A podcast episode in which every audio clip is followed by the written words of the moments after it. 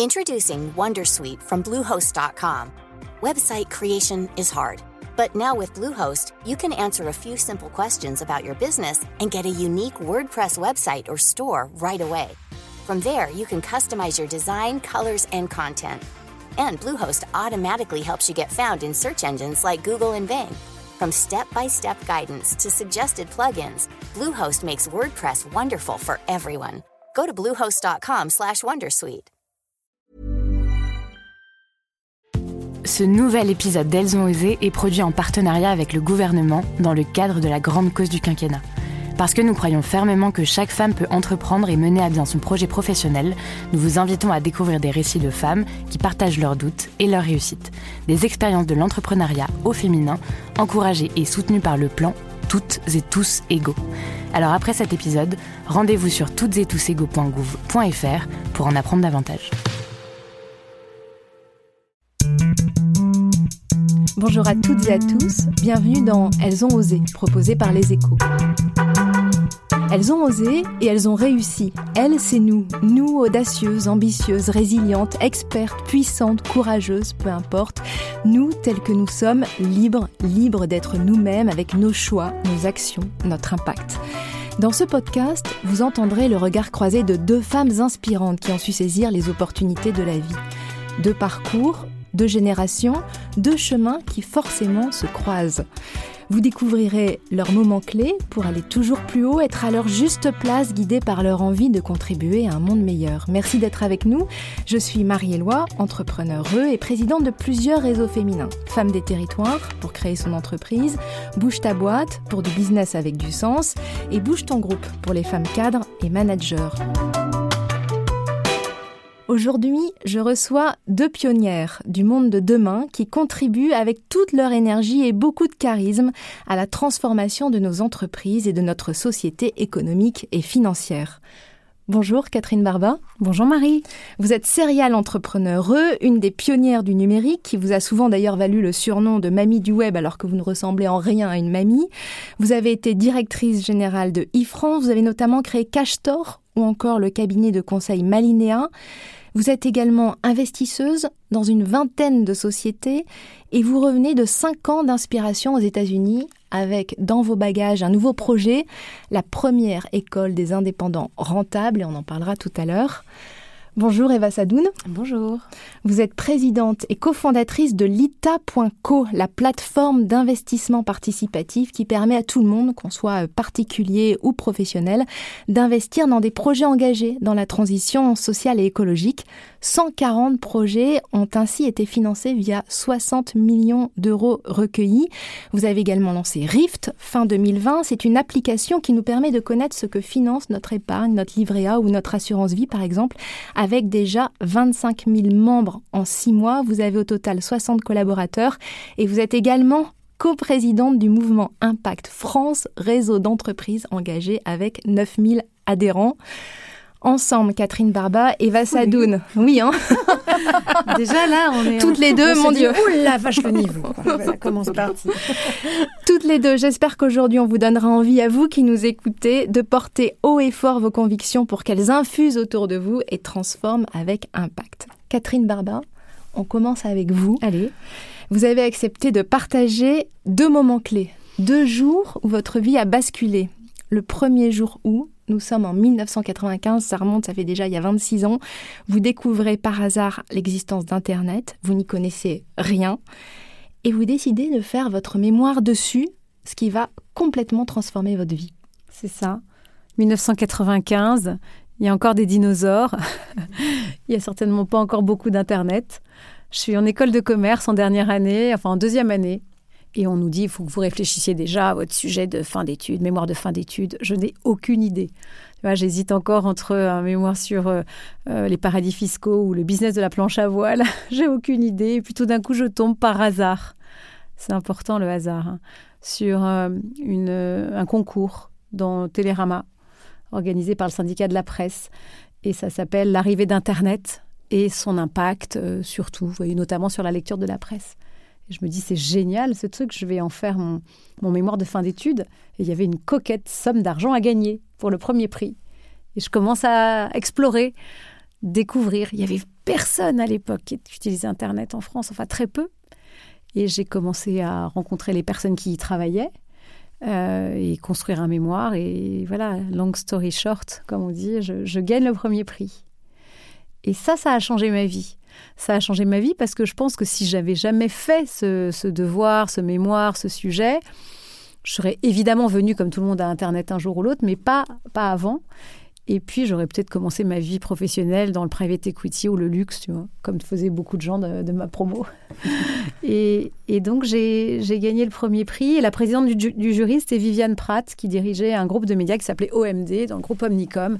Et elle m'a dit, nous, Internet, on ne connaît pas bien, mais vous avez l'air un peu débrouillarde. Si vous voulez développer, donc c'était intrapreneur sans le dire, tu vois, mm. eh bien, venez. Et je ne me suis posé aucune question. Et ça m'a enthousiasmée. Donc euh, ça a vraiment changé ma vie. Et, je, m'en souviens beaucoup de ce moment, avec beaucoup de, euh, de douceur. Quoi. Hein. Donc vous avez gagné le prix, plus un job, plus ça a transformé votre vie. Vous avez créé par la suite euh, trois boîtes, dont la première en même temps que la naissance de votre fille d'ailleurs arrive le deuxième jour où votre vie change, Catherine mhm. Barba. Vous êtes entrepreneur à succès, incontournable en France dès lors qu'on parle entrepreneuriat ou digital. Vous avez bien vendu votre dernière entreprise à, à VP et pourtant, ben, ça ne va pas très fort, c'est le moins qu'on puisse dire. Vous dépérissez complètement. Et là, vous décidez de tout plaquer. Mm. Racontez-nous. Je dépéris, tout est relatif, hein, mais c'est vrai que je. Euh, c'est ce que vous m'avez dit quand on a préparé. C'est vrai, je, je, me dis que quand on est entrepreneur, on passe beaucoup de temps à, espérer vendre son entreprise un jour, c'est ou à entrer en bourse. Enfin, on a envie euh, d'avoir un exit, et au jour, le jour où ça arrive, c'est c'est pas aussi euh, exceptionnel que ce qu'on imaginait, parce que quand on a atteint son but il faut trouver du souffle pour aller encore plus loin. Et, moi, je ne suis pas très heureuse à ce moment-là. Et puis, euh, et puis j'ai cette, euh, cette envie de, souffle, d'autre chose. Parce que quand tu es dans un marché depuis longtemps, ça fait donc euh, longtemps que je suis sur Internet, je connais mmh. tout le monde c'est un peu toujours les mêmes usual suspects. À chaque fois qu'on parle d'entrepreneuriat, entrepreneuriat féminin, et tu es toujours dans le potage et tout le monde te connaît. Et tu as tôt fait de croire que tu es arrivé quelque part, tu vois, quand ça arrive ça. Et moi, j'aime pas ça. Je pense que l'humilité, c'est une des plus grandes vertus. Et me suis dit, c'est chouette de se dire, je vais sortir de là, je vais recommencer complètement autre chose. Je vais aller découvrir, continuer à apprendre, me mettre en risque, parce que j'aime bien ça, en fait. Et puis j'avais ce vieux rêve des États-Unis. Euh, et donc j'ai convaincu, non j'ai forcé, c'est pas convaincu, j'ai forcé. Et ça c'est pas bien dans un couple, c'est pas bien. J'ai forcé mon mari à venir aux États-Unis et ma fille. Bon, les enfants tu les embarques. Hein. Et, euh, et, donc on est ce jour-là, je me suis dit mon histoire, elle, il faut que j'aille ailleurs. Tu vois, je vais me mettre en risque. Je vais apprendre, je vais aller puiser du souffle ailleurs. Donc je suis partie aux États-Unis et, et ça, ça a changé ma vie parce que j'avais euh, une quarantaine d'années euh, je ne pensais pas qu'à cet âge-là, tu puisses à nouveau euh, autant apprendre, rencontrer des gens qui changent autant ta vie, qui deviennent des amis du cœur, euh, et puis faire autant de choses nouvelles. Donc ça m'a ça m'a appris qu'on pouvait à tout âge continuer à apprendre et à s'émerveiller. Trop beau. Vous êtes rentré il y a quelques mois de, de New York. Vous avez notamment créé là-bas un observatoire du travail et le Win Forum, un événement pour valoriser les femmes et l'innovation. Eva Sadoun, à vous. Le jour où tout a basculé pour vous, c'est le bac. Vous avez euh, toujours été engagé sur les questions sociales, les minorités, la finance. Vous passez alors le bac que vous n'obtenez pas du premier coup. Vous êtes contrainte d'aller au rattrapage et ça, pour vous, c'est un véritable électrochoc. Pourquoi? C'est vrai que donc j'ai eu mon bac en, 2008, donc l'année de la crise des marchés financiers, donc c'était la crise dans, chez moi aussi, euh, parce qu'effectivement c'était un peu pour moi les années lycée une espèce de descente aux enfers. Euh, j'ai j'avais au début des facilités et puis euh, je me suis vraiment désintéressée, et surtout la manière dont je trouve que le système éducatif est fait et l'école laïque euh, républicaine, qui est un modèle que je défends, mais qui est un modèle qui accompagne pas nécessairement euh, tous les types d'intelligence. Et c'est vrai que moi j'étais assez expressive, je me mobilisais un peu politiquement au sein du conseil de ma vie lycéenne. Je faisais pas mal d'études aussi spirituelles, etc. Donc j'étais assez éveillée, mais pourtant le système me convenait pas du tout et je me désintéressais totalement. Enfin, je veux dire, on pouvait me dire n'importe quoi, je n'entendais pas. J'avais un problème d'attention très fort. Je pense que je suis, je suis, sujet à des troubles du comportement probablement, mais et du coup, je me suis complètement désintéressée. Le jour de mon bac, bah effectivement, je savais rien quoi, parce que j'avais pas relu mes fiches. Enfin, rien n'était rentré. Euh, par euh, grande chance, parce que j'avais des grandes facilités, j'ai eu une très bonne note en maths, en histoire, mais sur le reste, euh, c'était du 3, 2, etc. Donc j'ai mon bac au rattrapage, donc je travaille le rattrapage, et puis finalement, en sortant, je me dis, mais c'est tellement dommage que, du coup, effectivement, parce que un système n'est pas approprié, euh, en tout cas pour, euh, pour un type de personne, il n'est pas accessible et potentiellement, si j'écoutais ce que disaient mes professeurs à l'époque, je, je, devais arrêter les études, enfin ils avaient écrit ça sur mon carnet, euh, enfin mon, bulletin quoi. Et alors que moi je me sentais capable d'énormément de choses, je me sentais, je me sentais déjà leader, etc. à cet âge-là. Donc je me suis dit je vais leur prouver qu'ils ont tort et j'ai fait une prépa ENS Cachan, j'ai fait un parcours aussi en maths à, côté à Nanterre, j'ai passé les grandes école, j'ai raté Normal Sup, mais j'ai obtenu le M Lyon, donc c'était déjà une réussite. Qu'une élève comme moi finisse dans une top 5 des business schools français, c'était complètement dingue pour, euh, pour les profs quoi, de mon lycée. Donc euh, déjà, c'est un premier message s'il y a des, des, très jeunes qui nous écoutent, euh, faites attention à ce qu'on peut, le costard qu'on peut vous tailler. et puis derrière, voilà, je me suis spécialisée, j'ai travaillé en finance, j'ai fait j'ai refait une licence de philo. voilà, j'ai eu plusieurs diplômes pour prouver que c'était pas le cas, mais surtout, ce que j'ai pu expérimenter après mon bac, c'est euh, comment est-ce qu'on passe de la théorie à l'action et euh, des modèles en tout cas éducatifs qui étaient beaucoup plus adaptés à une personnalité euh, comme la mienne. Et l'entrepreneuriat en fait fait partie, je pense, d'un modèle éducatif parce que je considère qu'on apprend en entreprenant, qui est très pertinent. Et je pense que l'éducation théorique sur de la matière applicable n'est pas forcément pertinent et que l'éducation devrait uniquement être de l'éducation sociale en fait. par exemple, la philosophie, je considère que c'est une étude qui permet à chacun en fait d'apprendre des modes de faire, euh, de se questionner et que si on a ces premières facultés, on est capable en fait un peu de tout faire et euh, voilà, faut revenir aux méthodes d'apprentissage avant d'être trop dans la théorie. En tout cas, c'est mon c'est mon avis. En tout cas, c'était un joli pied de nez aux professeurs qui ne croyaient pas en vous. À l'époque, le deuxième jour où votre vie bascule, nous sommes en 2014. Vous décidez avec votre associé Julien Benayoun de lancer lita.co, une plateforme permettant donc aux épargnants de soutenir des projets qui font sens pour eux à partir de 100 euros. Mais pour y arriver, donc déjà il faut entreprendre, et puis il faut remporter une première épreuve, c'est obtenir l'agrément indispensable de l'AMF, l'autorité des marchés financiers, alors que vous n'y connaissez rien. C'est comme Catherine tout à l'heure pour Internet. Là, c'est l'autorité des marchés financiers. Est-ce que vous pouvez nous raconter? Ouais, euh, bah, c'est vrai que pour, enfin, je me sentais un peu capable de tout et ça en était encore une, une preuve parce qu'à l'époque, c'est vrai que le marché du crowdfunding se développait en 2014. Hein, c'est là qu'il y a eu la nouvelle réglementation, mais on était quand même entouré de personnes qui avaient 10, 15, 20 ans de private equity, de banques, et il y avait peu de jeunes entrepreneurs, en tout cas comme mon associé et moi à l'époque, qui avaient envie de se lancer dans cette aventure de, de l'equity crowdfunding euh, et euh, de donc de l'investissement.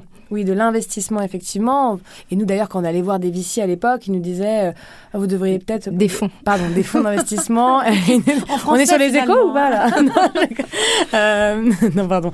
Ils nous disaient euh, que. Enfin il fallait mieux qu'on se redirige vers l'activité de don ou, ou la rigueur de prêt, mais que l'investissement c'était fait pour les pros de l'investissement. Et nous, on n'était pas d'accord parce qu'on voyait ce qui était investissable et on se disait bah c'est pas vraiment les solutions d'avenir que nous on imagine et on voyait qu'il y avait un vrai euh, un vrai gap euh, enfin sur la question de l'innovation sociale et écologique et que cette innovation n'était pas financée. Donc il fallait la financer différemment peut-être, euh, avec d'autres profils. et pour nous, le profil capable de financer cette innovation, c'était le citoyen.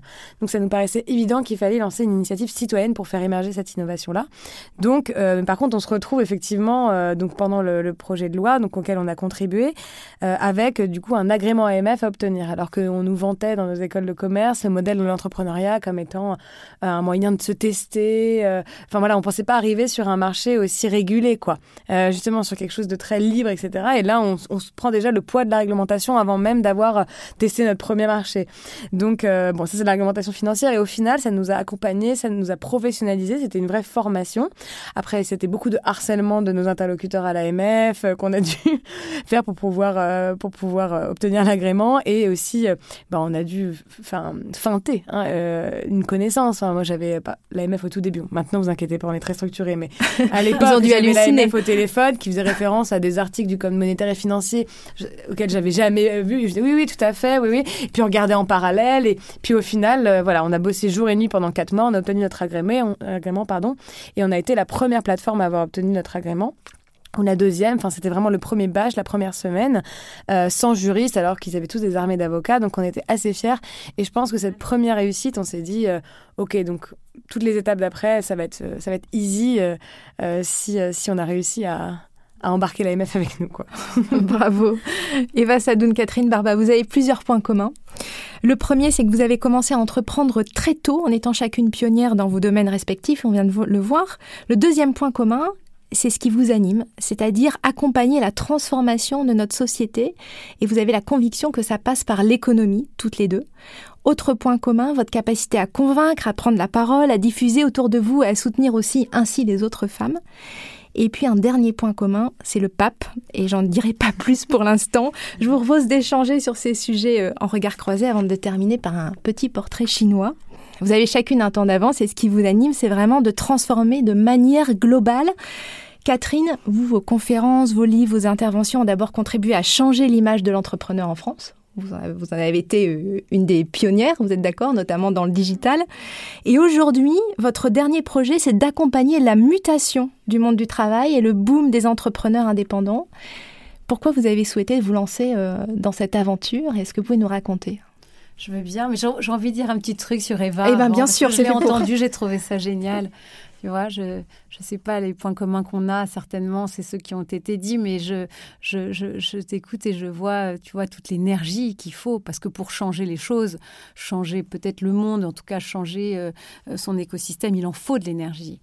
Et euh, il faut être curieux, il faut être enthousiaste et il faut rien lâcher. Et c'est ce que j'ai entendu dans ce que tu racontais. Et ça, ça me parle. ça me parle parce que c'est ce qui, c'est ce qui embarque, c'est ce qui fait qu'on est. C'est un point commun qu'on a aussi avec Marie, c'est qu'on est des bougeuses. Euh, donc il y a cette énergie à la base. Euh, oui, transformer. Moi, moi, je reviens des États-Unis et je, comme, comme vous, bah, j'observe. Tout commence par le regard. Toute, toute action commence par un regard, ce que tu portes sur l'environnement, sur les besoins mal adressés, et puis tu te dis, est-ce que je suis capable, dans tout ce que j'ai fait avant, d'y répondre? Si la réponse est oui, euh, partiellement même, il faut foncer. Euh, en tout cas, moi, c'est comme ça que je me, que je me réalise. J'ai envie de construire le monde dans lequel j'aspire à vivre. Hein. Donc euh, aujourd'hui, je pense que le vrai sujet, c'est l'emploi, c'est la transformation du travail, c'est le chômage qui va arriver. Euh, malheureusement, dans les grandes entreprises, les plus petites aussi, et je me dis, qu'est-ce qu'on peut faire? Le salariat, c'est peut-être plus le modèle, tu vois. Et les indépendants sont en train de croître de manière assez exponentielle. C'est pas facile d'être indépendant le statut est très précaire, euh, il faut tout faire, euh, l'argent arrive de façon erratique, et puis, euh, et, puis on est très seul. N'empêche que quand l'emploi salarié est menacé, il faut quand même regarder peut-être d'un peu plus près ce statut-là. Moi, je suis persuadée qu'on peut accompagner ce départ de création de valeur économique des grandes entreprises vers les individus, qui va nécessairement arriver dans les années qui viennent. Et c'est pour ça que j'ai envie de créer une passerelle pour accompagner le maximum de Français qui vont se retrouver sur le carreau à avoir une deuxième partie de carrière réussie en se redécouvrant capable de faire. Tu vois, toi, tu t'es découverte et va assez tôt capable de faire. Euh, peut-être parce que tu étais bien entourée, peut-être parce que tu as ce petit moteur en toi, mais peut-être que des gens aussi l'ont éveillé. Et moi, j'ai envie de, l'éveiller chez des gens. Je, connais bien les grands groupes et les grandes organisations. Je, je connais l'entrepreneuriat depuis longtemps. Je pense qu'être la bonne personne pour être cette passerelle. Et donc, je vais créer cette école et ça me motive beaucoup, tu vois, de me dire que je vais contribuer. Il y a un impact. Je le fais pas, euh, je le fais parce que ça me ça m'anime, mais parce qu'aussi j'ai j'ai envie de j'ai envie de contribuer. Donc voilà, il n'y a plus qu'à faire maintenant. Il n'y a plus qu'à. Hein. L'idée, c'est formidable. Maintenant, il y a l'exécution.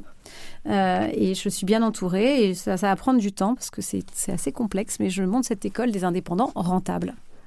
C'est vraiment ça, c'est entreprendre avec impact qui vous, qui vous définit aussi toutes les deux. Vous, Eva, c'est vraiment transformé par la finance responsable, par euh, les, transitions euh, sociales et écologiques, et vous faites plein de choses euh, à ce sujet-là. Vous avez l'application Rift, vous avez le mouvement Impact France, et puis vous avez la plateforme pour investir.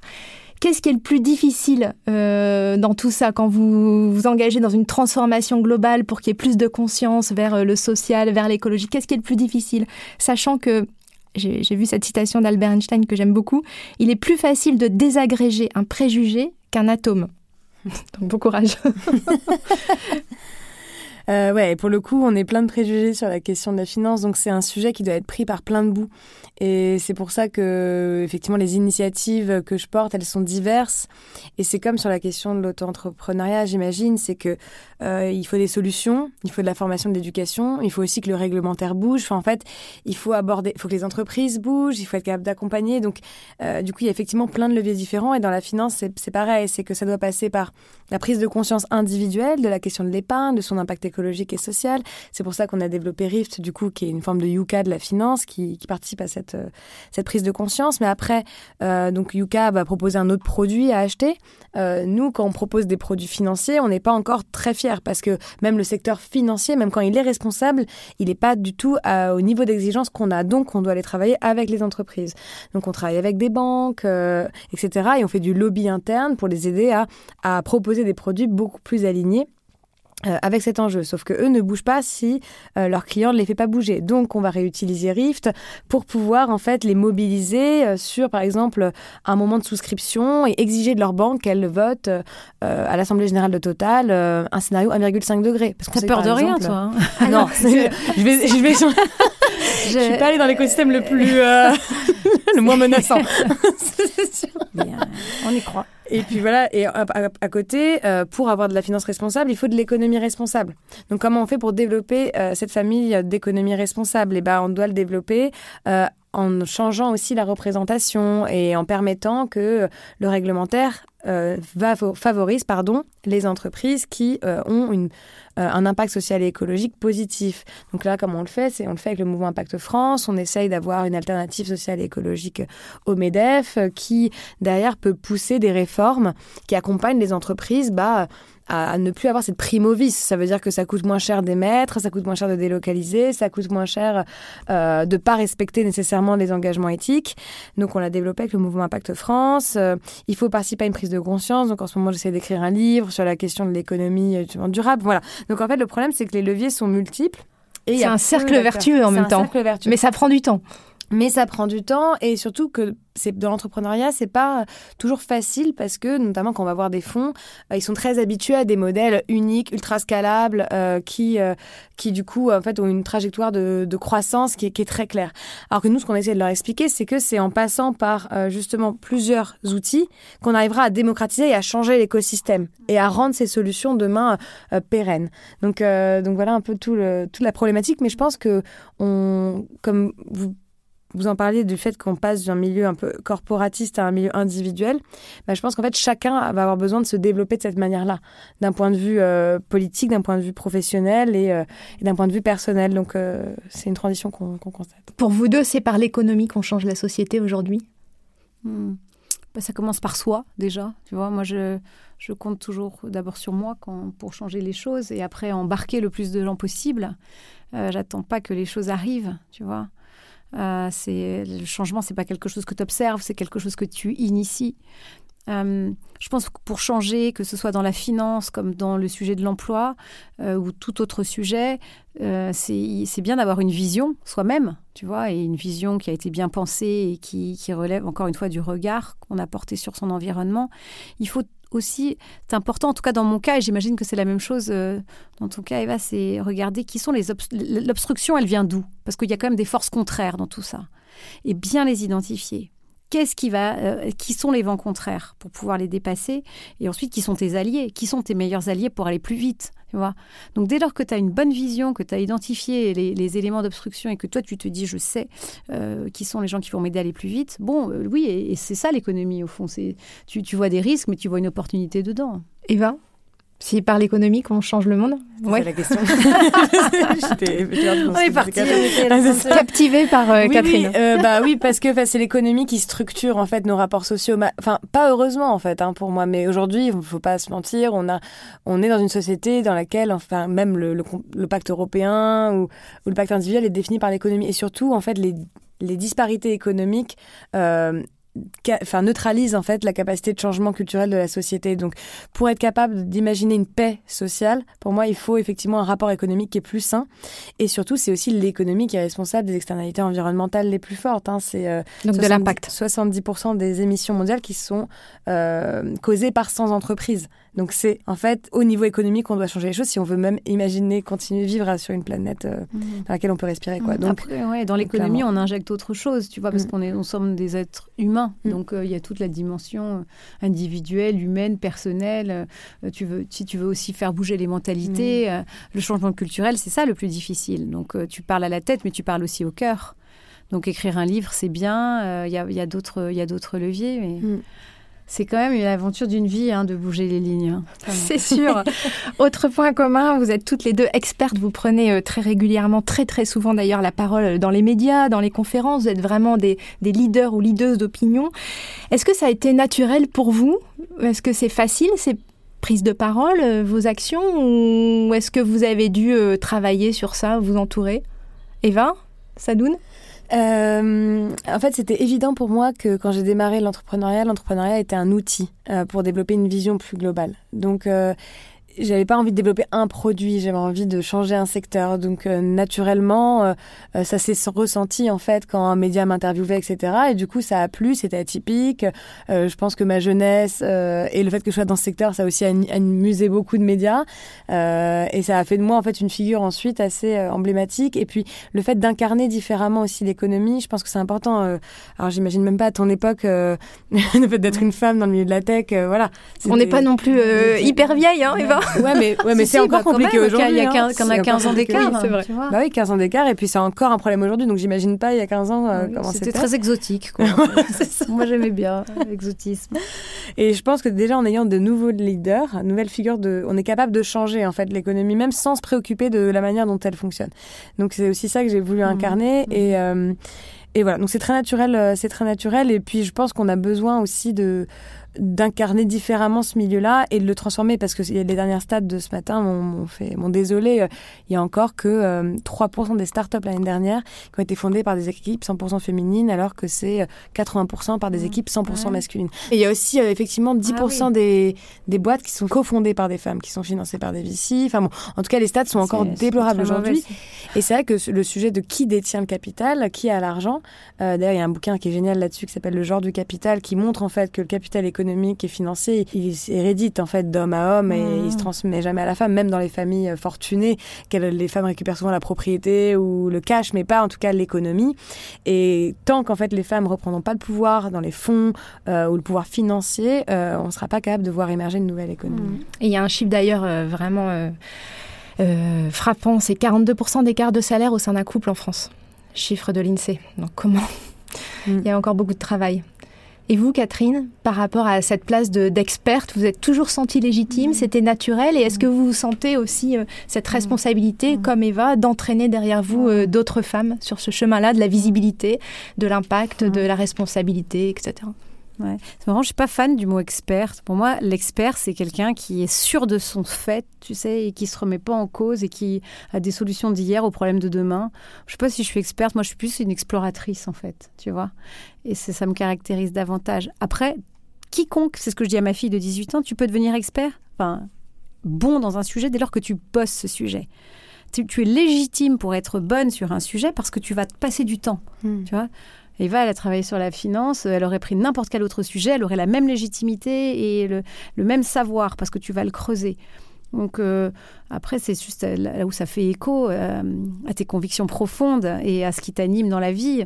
Euh, donc moi, j'ai cette curiosité-là. Après, quand j'étais plus jeune, je détestais prendre la parole en public. J'avais la trouille, j'avais des plaques rouges sur le cou quand j'étais devant un micro. Je révisais toute la nuit, je me le répétais dix fois de suite mon texte. Voilà. Donc après, c'est pareil. À force de le faire, tu deviens bon, tu te poses plus la question. Donc la bonne nouvelle, c'est que, enfin, on, on, on, y arrive. Si c'est ton histoire, tu vas le faire. Tu vois, tu vas y arriver. Donc, euh, moi, non, bah, au début, je ne le faisais pas euh, de, de gaieté cœur. On me poussait, on me disait, vas-y, dis-le, c'est toi qui es là. Tiens, va parler d'Internet un peu à tout le monde. Bon, d'accord. après, c'est va parler des femmes. Bon, d'accord. Puis après, euh, ça vient. Et puis, tu vois, si tu vois que c'est fertile, eh ben, tu as envie de, de continuer parce que tu vois bien que tu as un devoir de give back. Moi, je crois que j'ai reçu tellement que j'ai envie de partager aujourd'hui, j'ai envie de transmettre. Et puis la joie, ça se transmet, la bonne humeur, ça se transmet, et l'espérance, ça se transmet. Et votre rôle de locomotive pour les autres femmes, vous le voyez l'une comme l'autre? Je sais pas, moi je pense que j'en suis encore barba, j'en ai ras-le-bol, ça va, mais les usual suspects, ça suffit, quoi. Donnez-nous des, jeunes, ah, faites venir Eva et les autres. Je sais pas. En tout cas, je, pense que je pense que j'ai des. Euh, on, donne jamais de conseils parce que finalement, il y a que l'action qui compte. Hein. C'est pas la théorie, c'est la pratique. Ça, c'est pas à vous que je vais l'apprendre. Mais euh, mais il y, a des, y a des choses sur, euh, que, j'ai apprises sur ma route ou que j'ai vécues et que, et que je transmets euh, dans les boîtes dans lesquelles j'ai investi ou avec les jeunes avec qui je travaille. Tu vois, là, je suis avec Lila qui est en stage avec moi et je trouve ça génial de pouvoir partager des choses. Je ne sais pas ce qu'elle en gardera, mais je sais que j'ai envie de transmettre. Donc tu fais, tu te poses pas de questions en fait, hein. non? Toi tu t'en poses? Non, c'est ça en fait, c'est que ça vient, ça vient naturellement et c'est que c'est ce que j'ai un peu vécu aussi ce que tu dis c'est que les gens en fait t'utilisent à un moment euh, et trouvent que tu es un bon, une bonne personne pour pouvoir porter ces combats là et puis ensuite tu les tu les portes ensuite. Euh, moi moi le seul truc qui m'intéresse c'est de créer des choses et ensuite les mettre euh, aux mains de quelqu'un d'autre. Par exemple là sur le mouvement Impact France moi le but c'est que ça puisse devenir une alternative sociale écologique au Medef et que euh, on fasse émerger ça l'idée se questionner sur le besoin d'avoir effectivement cette alternative. Et là on l'a vu pendant la loi climat les cabinets ministériels nous l'ont dit. Enfin si vous n'êtes pas là pour nous proposer des euh, amendements économiques pertinents sur la question écologique et sociale, il n'y a personne pour nous en proposer parce qu'on a le MEDEF qui nivelle vers le bas les propositions euh, ambitieuses d'un point de vue climatique. Euh, on a des militants qui sont très pertinents du point de vue des engagements, mais qui ne savent pas nécessairement transposer ça d'un point de vue économique. Donc là, on voit le sens. Sur Rift, c'est pareil. le but, c'est de faire émerger ces solutions-là et ensuite de les offrir, de les donner à, d'autres pour pouvoir. voilà. Donc moi, mon but, c'est de créer des solutions et ensuite de les faire faire porter par, euh, par d'autres. Le temps file. Dernier point commun qui peut sembler anecdotique, mais qui ne l'est pas, c'est vous avez toutes les deux rencontré le pape. Alors le pape Jean-Paul II, pour vous, Catherine, le pape François, pour vous, Eva.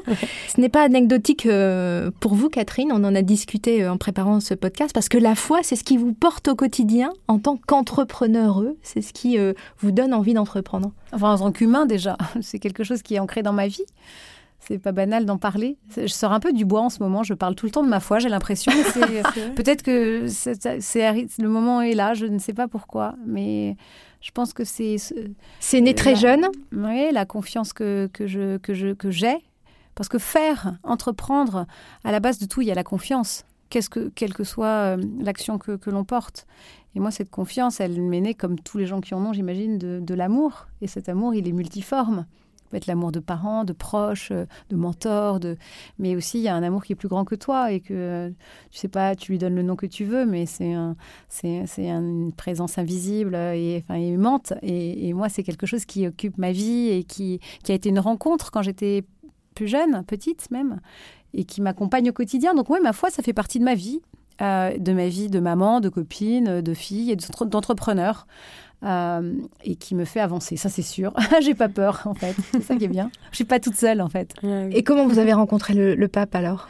Eh ben le pape, j'étais donc euh, j'étais euh, au lycée, non j'étais au collège, j'étais en troisième à Danielou, dans le 92, à Rueil-Malmaison. Et je, il y avait un voyage en troisième à Rome tous les ans, tu vois, et et donc, on dormait au Vatican. Le voyage que tu prépares toute l'année, euh, tu révises des tonnes de choses. Et il y a l'audience avec le pape et on se lève tout comme un seul homme pour lui chanter une chanson en polonais.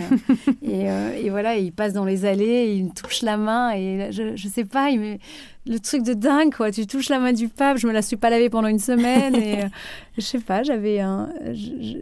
C'est des petits symboles. Après, tu y mets ce que toi tu veux, au fond. Mais.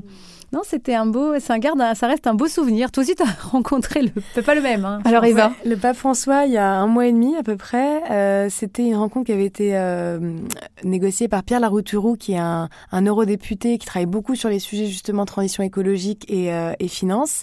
Et en fait, le Vatican lui a demandé de d'identifier des personnes qui portaient aujourd'hui des vraies solutions au problème du financement de la transition écologique. Donc, on a été avec Cyril Dion, qui est réalisateur et, et garant de la Convention citoyenne citoyenne pour le climat, et Samuel Givovski qui lui travaille sur le dialogue interreligieux avec le mouvement Coexister. Et on a été tous les trois, du coup, rencontrés dans une audience privée, le pape pendant, on était, ça a duré, ça devait durer 15 minutes, ça a duré 45 minutes. C'est dingue C'était fou. Et chacun, on a présenté en fait nos solutions et les modèles qu'on portait parce qu'on voulait qu'il les présente lors du discours de Pâques. Et il a parlé de certaines choses parce que, effectivement, pour lui, euh, et c'est pour ça qu'on nous a identifiés. La France porte des solutions sur cette question du financement de la transition écologique ou de la démocratie euh, très innovantes par rapport au reste du monde. Mmh. Et il avait envie d'illustrer euh, ça. et ce qu'il nous a dit, pour finir par ça, c'est que voilà, il, avait un peu peur aujourd'hui et, et que euh, pour lui la finance en fait le sujet qu'on traite hein, euh, était vraiment un brouillard et qu'il fallait lever ce, ce, voile si on voulait retrouver mmh. le chemin d'une société qui était euh, bah, notamment moi ce qui m'intéresse parce que je suis pas croyante pour le coup, enfin pas de cette religion particulièrement, c'est que ce qui m'intéresse beaucoup dans, dans, son discours, c'est que c'est un leader spirituel déjà qui prône l'interreligieux et qui travaille à bâtir une maison commune pour tous. je trouve que l'audace aussi et Fratelli Nostri sont deux encycliques euh, extrêmement euh, avant-gardistes sur ces questions de transition et puis, et puis dans, dans l'économie d'aujourd'hui, précisément, tu vois. Et, puis technique, ouais, c'est ça. Et je comprends tout à fait, Catherine, quand vous n'êtes pas lavé la main euh, pendant une semaine après ah. avoir rencontré le pape, parce que moi j'ai eu la chance, pas de rencontrer le pape, mais le Dalai Lama, et il m'a pris la main pendant, j'étais jeune stagiaire, et il m'a pris la main pendant toute l'interview, et je me suis pas lavé la main non plus pendant une semaine, donc je comprends. Et... Merci. L'hygiène, c'est très surfait. Hein. Surtout en ce moment. Merci à toutes les deux. On va passer au portrait chinois. Un échec. Eva Un échec Oui. Ok, pendant que tu réfléchis, je te dis les miens. J'ai eu mon permis de conduire au bout de quatre fois. Eva. non, mais horrible. Ça a coûté une fortune à mes parents. Pardon, papa, maman. Surtout que, vous êtes, surtout que vous êtes venu en taxi. Et en plus que je suis administratrice du groupe Renault. c'est quand même un paradoxe. je l'aurais pas dit, hein, dans le doute. L'échec, je pense que ça a été de me mettre de côté pendant plusieurs années. Ça fait cinq ans que vraiment je me mets moi personnellement de côté au service de mes projets. Et je pense que même pour redonner plus de corps et à mes projets, il faut que je me remette un peu au centre aussi de, de ce développement. Voilà. Le conseil que vous vous donneriez à vous-même à 20 ans, si vous aviez euh, vous-même en face de vous à l'âge de 20 ans, qu'est-ce que vous lui diriez? Catherine. Qu'est-ce que je me dirais à moi à 20 ans? Ça, va bien se passer. Eva Ne t'inquiète pas, t'es es plus forte qu'eux. Ce qui vous ressource alors moi, en vrac, c'est bah, la, prière, euh, la Corse, le vin, les amis, la famille, les bouquins, euh, l'amour, mon mari. Eva Ouais, l'amour, l'écriture, la musique, euh, le yoga, beaucoup le sport et, et me sentir connecté aux autres. La discipline de vie qui vous sauve Le yoga matinal. Tous les matins Tous les matins. Et moi, c'est la prière matinale. Tous les matins. De quoi n'avez-vous plus peur? Mais j'ai l'impression que vous n'avez pas peur de grand-chose toutes les deux. Eva De l'échec. Ah, moi, des, cintres en métal. Mhm. Avant, j'avais peur des cintres euh, en métal. J'avais une espèce d'aversion pour cet objet. Et maintenant, ça va. J'ai complètement dépassé le, cintre. ça va si c'est la seule peur, ça va. Qu'avez-vous accepté de la vie, Catherine? Ah ben, j'accepte de, de, de, vieillir parce que quand même j'approche de 50 ans et je me dis si tu vieillis pas tu meurs donc c'est là dans l'alternative euh, c'est pas mal enfin, c'est pas c'est pas, pas génial mais c'est pas grave euh, j'accepte maintenant de plus tout contrôler j'avais beaucoup de mal avec ça avant et je pense que ça vient de mon signe vierge aussi mais voilà j'avais vraiment besoin de tout contrôler pour me sentir en sécurité et aujourd'hui c'est plus le cas j'accepte euh, que les choses les choses se fassent voilà ce sur quoi vous travaillez pour progresser, Catherine? Hum, Ma capacité d'écoute. Eva? La perfection. Hein, le fait de, vouloir être meilleur, plus documenté. Euh, euh, et puis surtout d'avoir, et je pense que ça c'est quelque chose de très féminin, euh, de chercher la perfection sur tous les pans de sa vie. d'être toujours, toujours in shape, d'avoir la meilleure boîte, d'être toujours le, le, plus lettré. Euh, d'avoir la vie sentimentale et personnelle la plus équilibrée. Enfin voilà, et ça, c'est ça, il va falloir que je lâche l'affaire sur un On, on peut être aimé sans être parfait, c'est ça la bonne nouvelle. Merci. Il n'y a pas besoin. Ce qui a pris plus de temps que prévu. Bah, d'arriver à trouver un équilibre entre l'épanouissement de mon boulot, euh, être présente pour ma fille et mon mari. Euh, ça peut être une vraie tarte à la crème, cet équilibre-là, mais ça n'en est pas, ça n'en est pas un. C'est pas simple, d'arriver à trouver, euh, à trouver ma place dans tout ça et, et, et, pas avoir le sentiment de, de laisser un aspect pour être sur l'autre, de pouvoir à peu près gérer tout. Pas génial, mais, mais de mieux en mieux. Eva hum, Une question que j'ai toujours pas résolue non plus, euh, c'est est-ce que c'est possible hein, réellement d'avoir une vie euh, professionnelle, en tout cas au niveau auquel je l'imagine, et personnelle épanouie? Votre mantra? Euh, no cash, no deal. Non, non, c'est pas vrai. non, c'est pas vrai. Euh, mieux qu'un ami, un client non plus. non, mais le mantra, c'est qu'il faut du recul et de l'humour. Hmm, T'avais du bien. Mm. Eva? Ouais, mon mantra, c'est effectivement que si si j'ai plus envie d'être là, ou en tout cas quand je quand je sens l'angoisse m'emporter ou, ou, la peur, c'est que je suis pas du tout au bon endroit. Et pour moi, c'est plutôt un, un, indicateur que je suis pas au bon endroit. C'est pas quelque chose qui me neutralise. Ouais. Merci Catherine Barba, merci Eva Sadoun, merci à vous toutes et tous qui nous écoutez. Un immense merci à Alban Philly, merci à Zaya Cassel et à la Dream Team des Échos pour l'organisation. Si vous avez aimé ce podcast, je vous remercie de le préciser avec un 5 étoiles, cela nous aidera à continuer sur cette voie. Merci aussi pour vos commentaires que j'ai hâte de lire. Rendez-vous dans un mois pour un nouveau podcast Elles ont osé avec les Échos. D'ici là, gardons précieusement en nous cette citation de Goethe qui correspond si bien à l'esprit de ce podcast. Quoi que tu rêves d'entreprendre, commence-le. L'audace a du génie, du pouvoir, de la magie. Cet épisode d'Elles ont osé en partenariat avec le gouvernement vous aura, je l'espère, inspiré et donné envie de vous lancer. Un projet vous tient à cœur. N'hésitez plus, venez découvrir les programmes d'accompagnement dédiés à la réussite de vos projets et d'autres récits inspirants sur toutes et tous